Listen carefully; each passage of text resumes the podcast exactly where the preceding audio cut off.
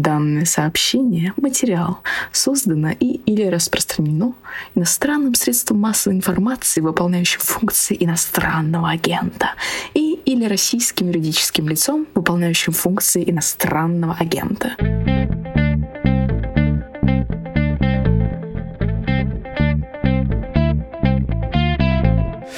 Вы слушаете подкаст о новостях, которые долго остаются важными. Он называется «Что случилось?», а новости эти сегодня международные. Про Китай, его взгляд на военную операцию на территории Украины. Поговорим про шансы, которые получает в этой связи держава номер два в вроде бы соперничестве, противостоянии с державой номер один США. Ну и, естественно, обсудим место России в этом новом непростом мире. Мое имя Владислав Горин. Сегодня мы будем беседовать с востоковедом Алексеем Масловым. Здравствуйте, Алексей Александрович. Здравствуйте.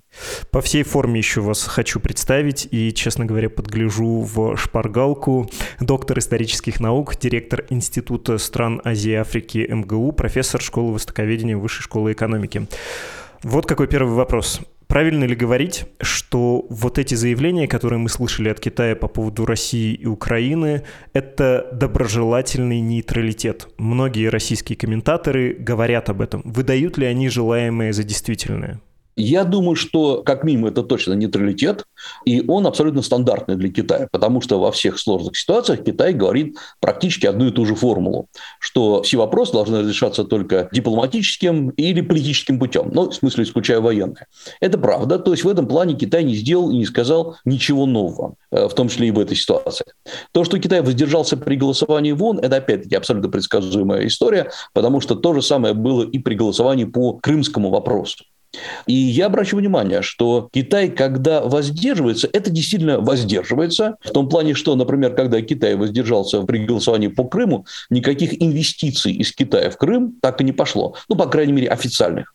Но при этом Китай никогда, нигде официально и даже неофициально не критиковал Россию по крымскому вопросу и так же, как и сейчас, нигде официально не критикует по украинскому вопросу. То есть это нейтралитет абсолютно. Но здесь надо понимать, что мы почему-то часто думаем, что Китай это все делает, чтобы поддержать или, наоборот, не поддержать Россию. Ну, в основном поддержать. Да, в этом есть, конечно, свой смысл, это так. Более того, я напомню, что во время последнего визита российского президента Путина в Китай была сказана довольно интересная фраза, ну, помимо подписания всех документов, о том, что у нас взаимодействие и стратегическое партнерство без ограничений. Это очень интересно, тогда мало кто обратил внимание на эту фразу, но я думаю, что в ней был заложен определенный момент, может быть, мы к нему вернемся.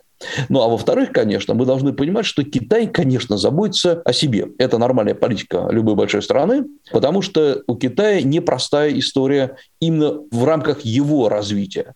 С одной стороны, конечно же, Россия – это единственный надежный партнер Китая с точки зрения политики. Никто из других крупных стран идеалы Китая не разделяет.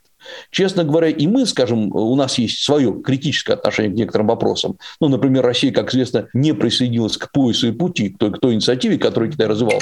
Но, с другой стороны, Россия абсолютно точно запустила свой параллельный проект под названием «Большое евразийское партнерство», который идет, по сути дела, параллельно с китайским. И мы видим, что ну, у нас есть как бы свои мнения, свои решения по этому вопросу. Другой момент очень для меня важный в этом плане, то, что Китай сейчас очень внимательно рассматривает те события, которые разворачиваются даже не в конфликте, а между Россией и Украиной, потому что экстраполирует очень многие вещи на себя. Обязательно про это спрошу. Я хотел просто еще уточнить, на что мы опираемся. Вот когда официальные лица, в том числе глава МИД китайского, делает заявление, мы готовы способствовать диалогу Украины и России, другие подобные заявления, в общем, весьма сдержанные, мы на что опираемся-то, пытаясь понять позицию Китая и ее, повторюсь, доброжелательность, а не просто нейтральность? Какие заявления официальных лиц, мозговых центров, прессы, которая, в общем, тоже официальный источник, мы рассматриваем, а также я бы тут, может быть, упомянул благосферу, которая контролируется в Китае, и потому, что запрещается писать, да, или наоборот, если нет запрета, тоже поэтому можно судить о позиции Пекина. В общем, из чего мы исходим? Во-первых, у нас есть целый ряд заявлений министра иностранных дел Китая Ван И, которые совпадают с другими заявлениями полномочного представителя Китая в ООН Джао Лидяня. Они немножко по-разному звучат, но они идут в одной и той же тональности. Ван И у нас неоднократно заявлял, причем не только лично, но, скажем, на переговорах с украинским министром иностранных дел Кулебой, о том, что конфликт должен быть разрешен исключительно мирным путем, путем переговоров. Жао Лидянь занимает более жесткую позицию, или, по крайней мере, выражает ее более жестким образом. Он публикует в своем твиттере на хорошем английском языке различные антиамериканские карикатуры. То есть это абсолютно антиамериканская позиция. Там нет никакого подчеркивания, что это пророссийская позиция.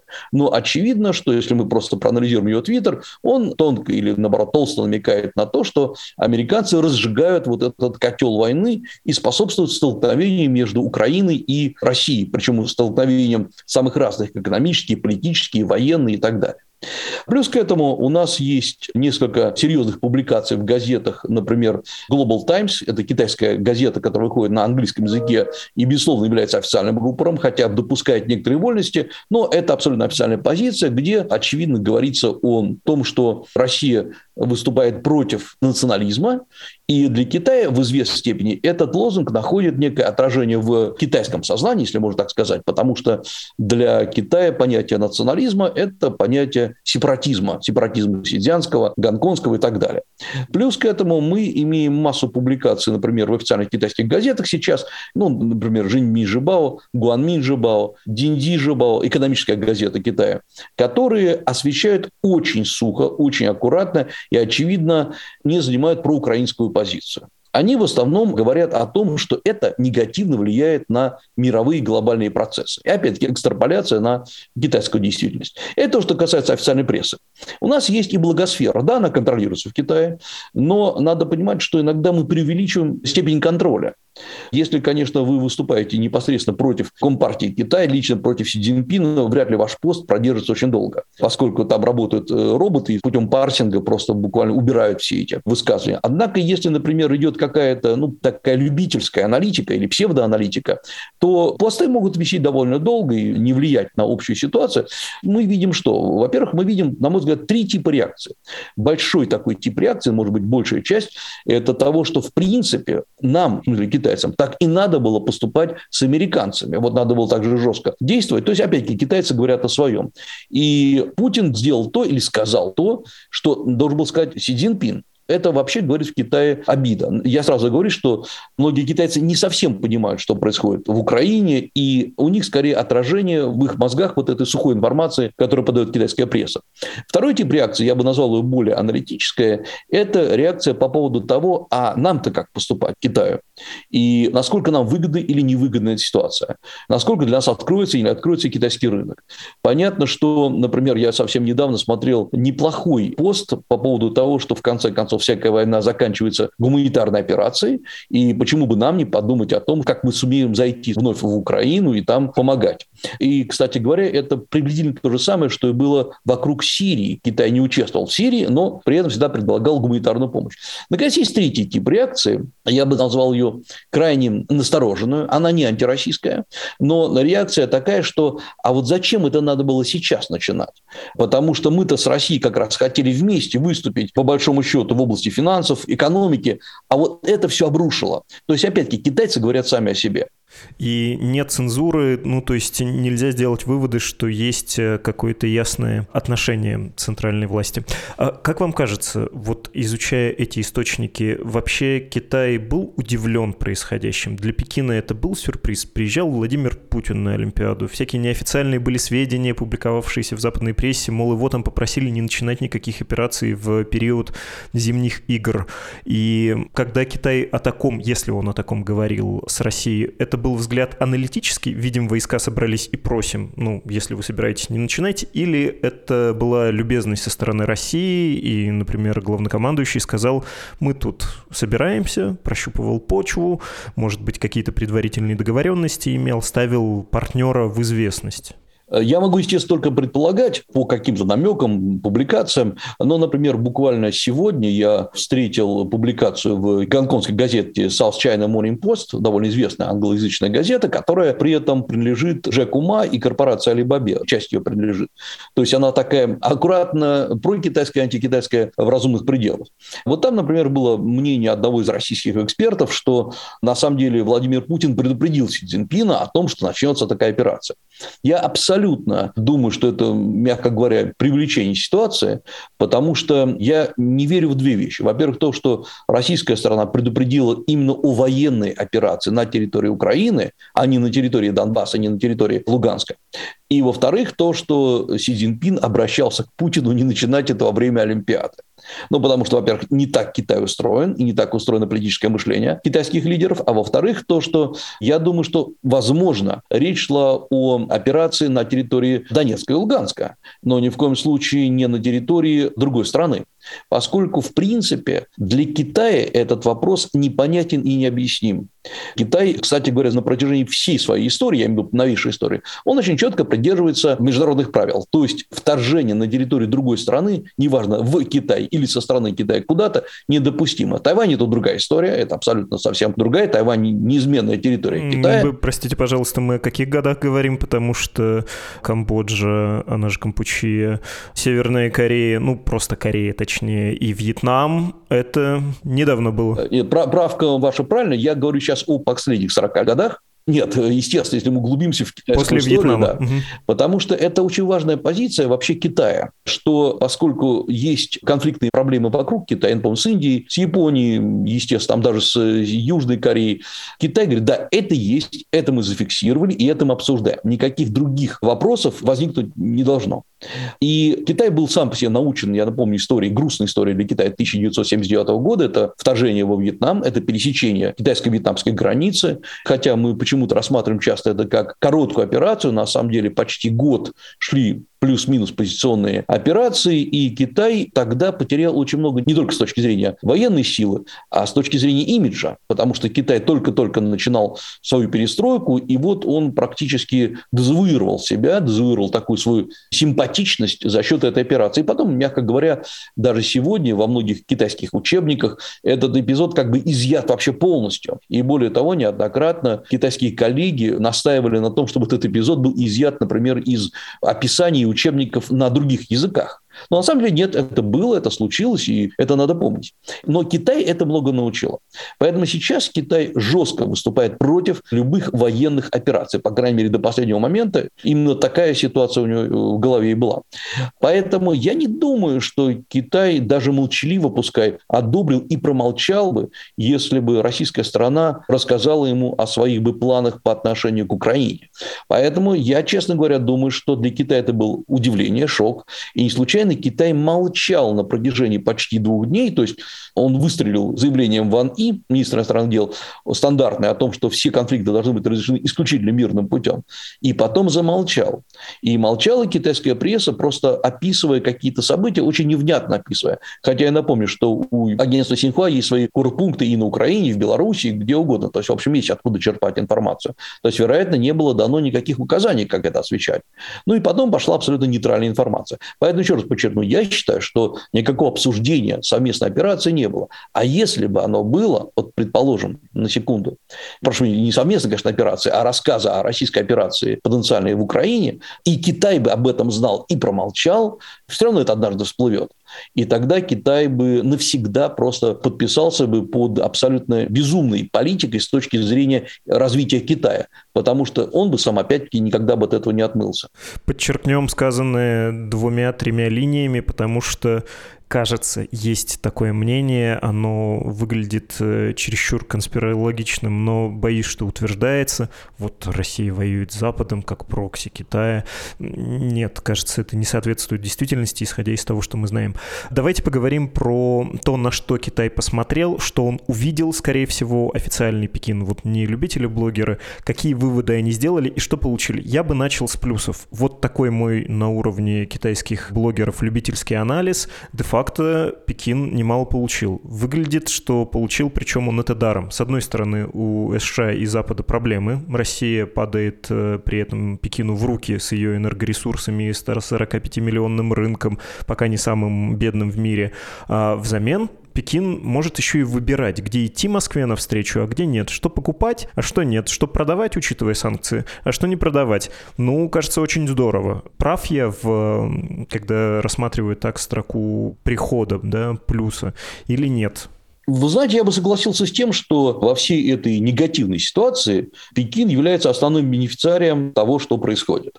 На самом деле многие страны проиграли. Сейчас я ни в коем случае даже не говорю о России, Украине, а проиграли в том числе и США, которые, судя по всему, это отдельный разговор, не имеют консолидированной позиции. Но как раз Пекин выиграл пока что по сегодняшний момент по всем позициям. Просто перечислим. Во-первых, Китай внимательно смотрит за военной операцией, и он смотрит за реакцией мира на военную операцию и смотрит э, в том числе, какие санкции объявляются, как Россия будет из них выпутываться, как будет регулировать экономику. То есть Китай очень хорошо учится на чужих ошибках. А еще раз повторю, что у Китая есть свой Тайвань, и в случае чего у Китая есть уже свой опыт. Китай смотрит, как строится военная операция, где она успешно развивается, где она захлебывается. Потому что, опять-таки, повторю, что у Китая есть свой Тайвань. Это то, что касается непосредственно актуальных событий. Теперь то, что касается рынка. Действительно, Китай за последние несколько лет перестраивал свою экономику под другую модель развития, под модель технологического лидерства, и оно должно было развиваться на территории, прежде всего, США, Великобритании, Новой Зеландии, Австралии, то есть наиболее покупательно способных стран.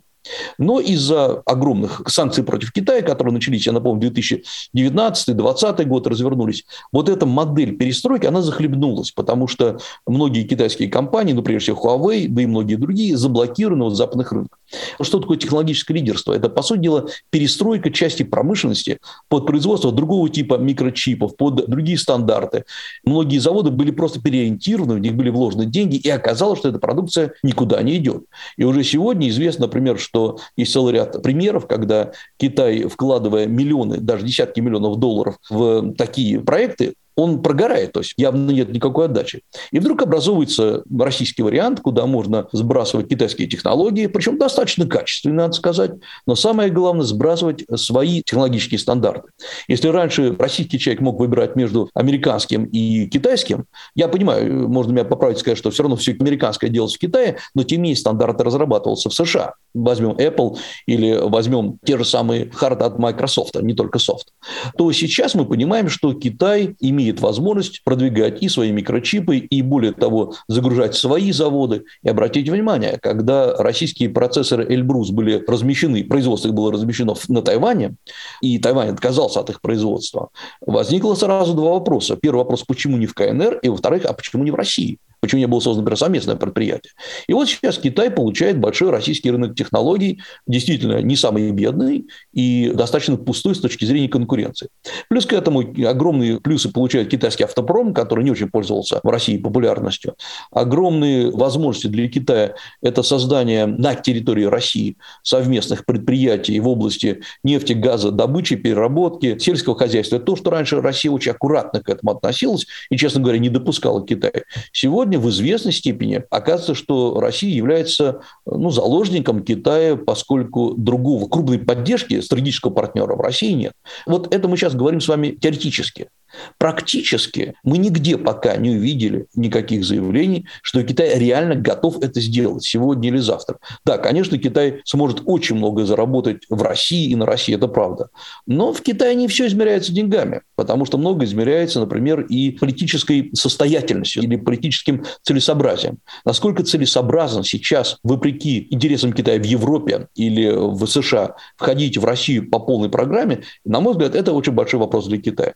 Наконец, есть третий момент, мы сейчас говорили с вами об экономике и о военной операции. Третий момент – это, конечно, резко возрастает роль Китая как потенциального политического медиатора. Китай не сказал ни нет, ни да.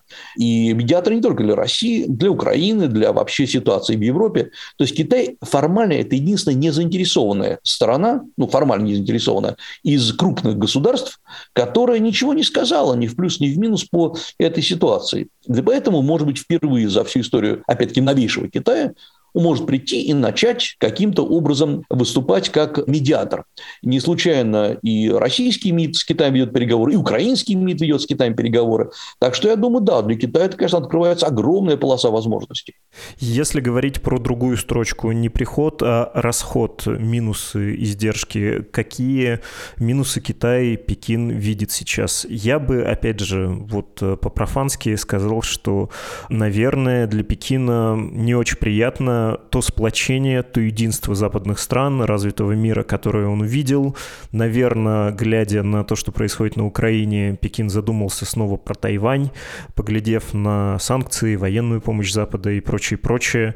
Честно скажу, когда ситуация на Украине развивалась, проскользнула новость про то, что там самолеты, корабли КНР около Тайваня, и мне ёкнуло сердце на секунду, думаю, что неужели и там началось.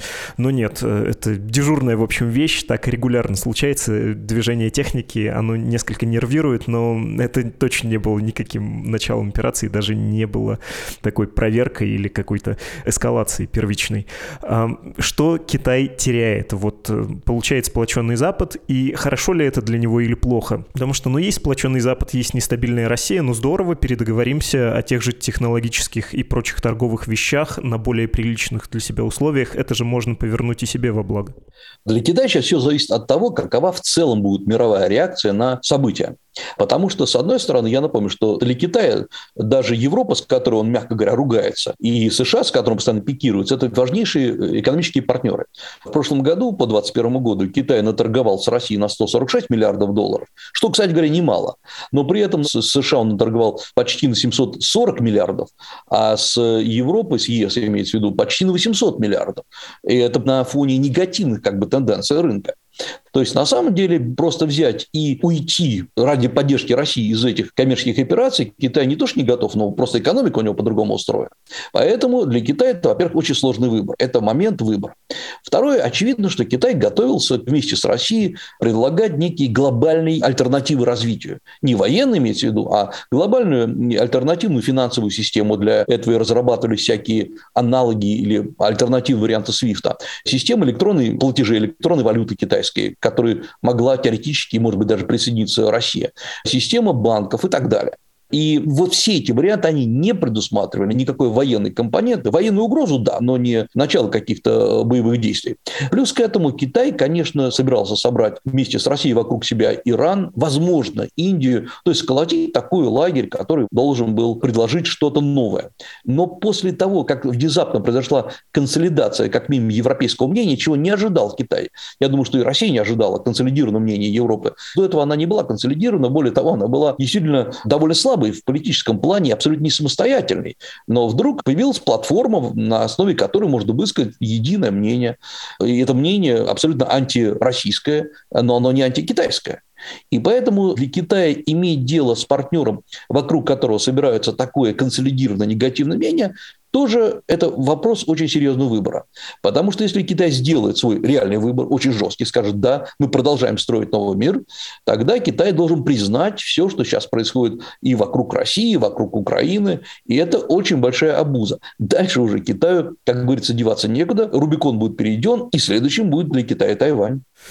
Алексей Александрович, я про Индию, вы сказали, у меня зацепилось крючком, я обязательно спрошу, но не могу удержаться от э, стыдного вопроса. Ему в обед сто лет, ну или чуть больше, когда в России стали оперировать выражением «желтой угрозы».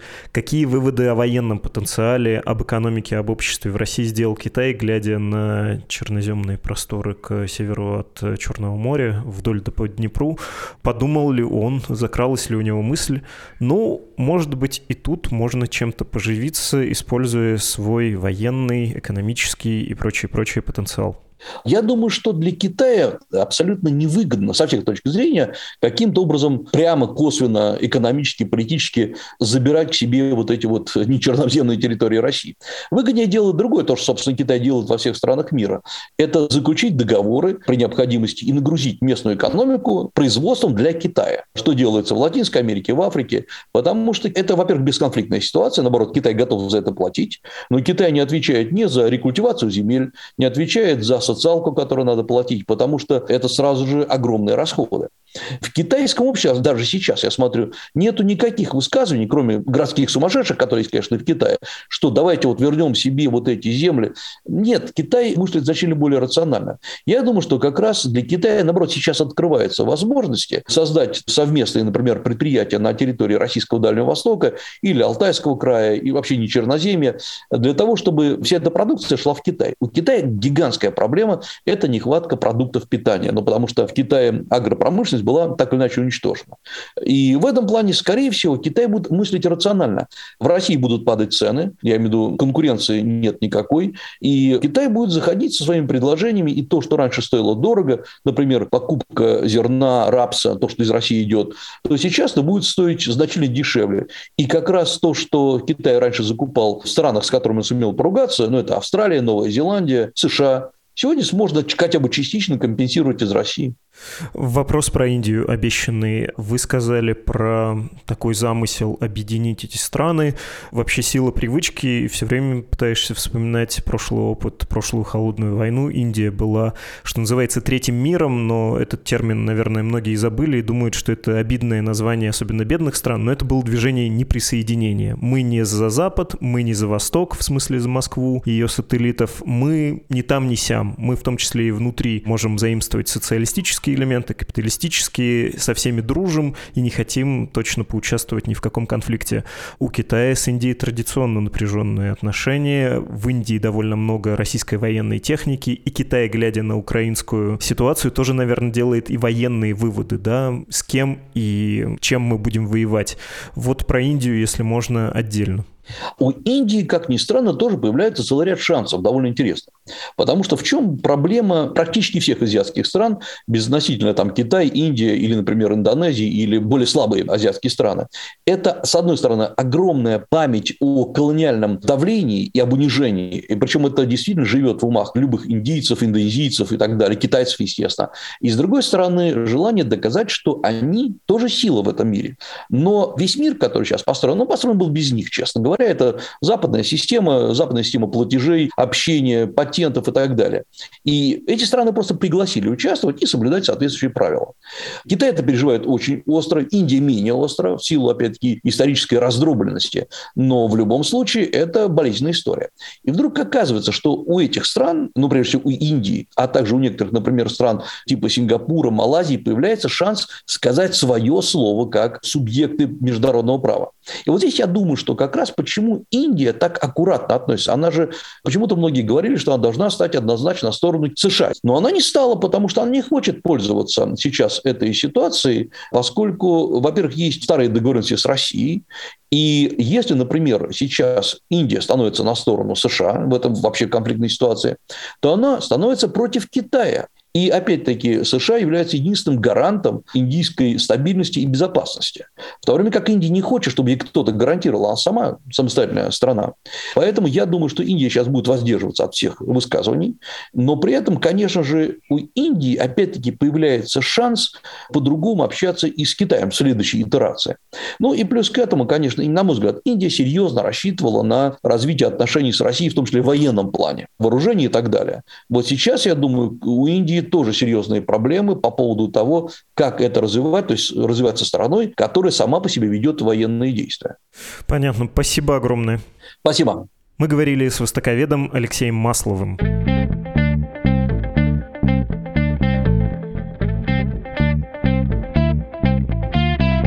Был подкаст «Что случилось?» о новостях, которые долго остаются важными. В самом начале вы слышали голос Софии, нашей слушательницы. Она прислала аж четыре варианта начитки от соблазнительного до немного зловещего объявления про иноагентство «Медузы». Так вот, его-то зловещее мы и выбрали. Спасибо, София.